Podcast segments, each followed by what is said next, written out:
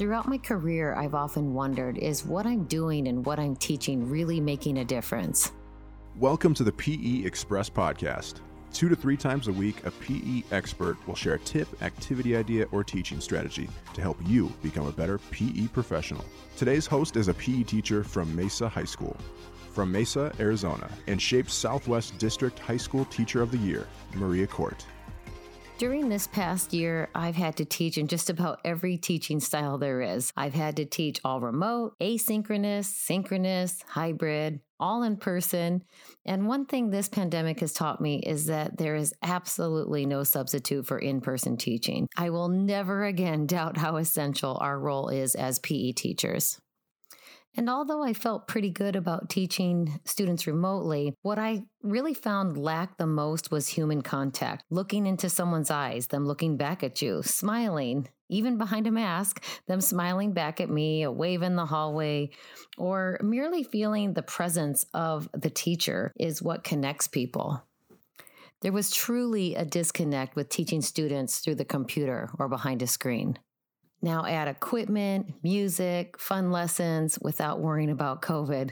Wow, what I do to have that energy back again. I have to admit, I took all of that for granted. I do, however, want to make one thing clear. Some students and teachers have found they actually do better with the remote model. And that has been a huge silver lining and an eye opener for me moving forward. But what I'm talking about is the energy a classroom with a teacher and students brings.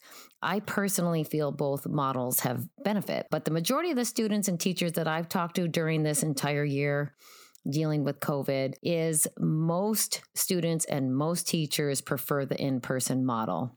I have to admit, I'm one of those people. I miss the live interactions, good and bad.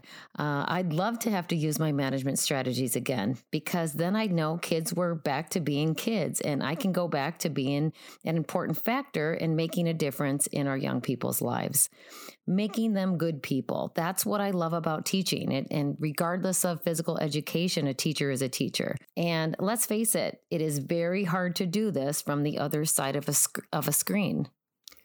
So never doubt how important our role is and how we can make real impact in the classroom. Our job is to number one, get students active. Two, get them to have success so they will find enjoyment and continue to do this throughout their lives.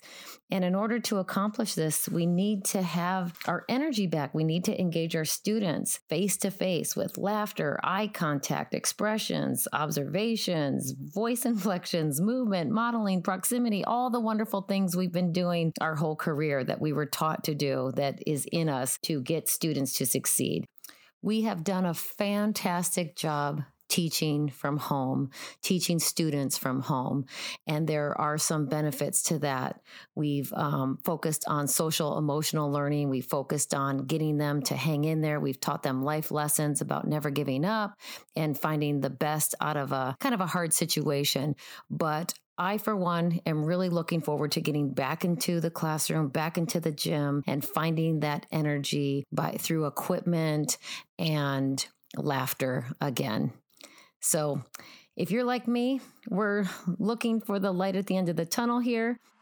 Thanks for being teachers and thanks for all that you guys have done during this past year. Hang in there. There is light at the end of the tunnel and we will all find that energy again. And never doubt that we do make a difference. What we do makes impact. Thanks again. Take care. If you enjoyed the podcast, be sure to connect with Maria on Twitter at CourtPE. Don't forget to subscribe to the PE Express podcast for more tips, activity ideas, and strategies to help you become a better PE professional.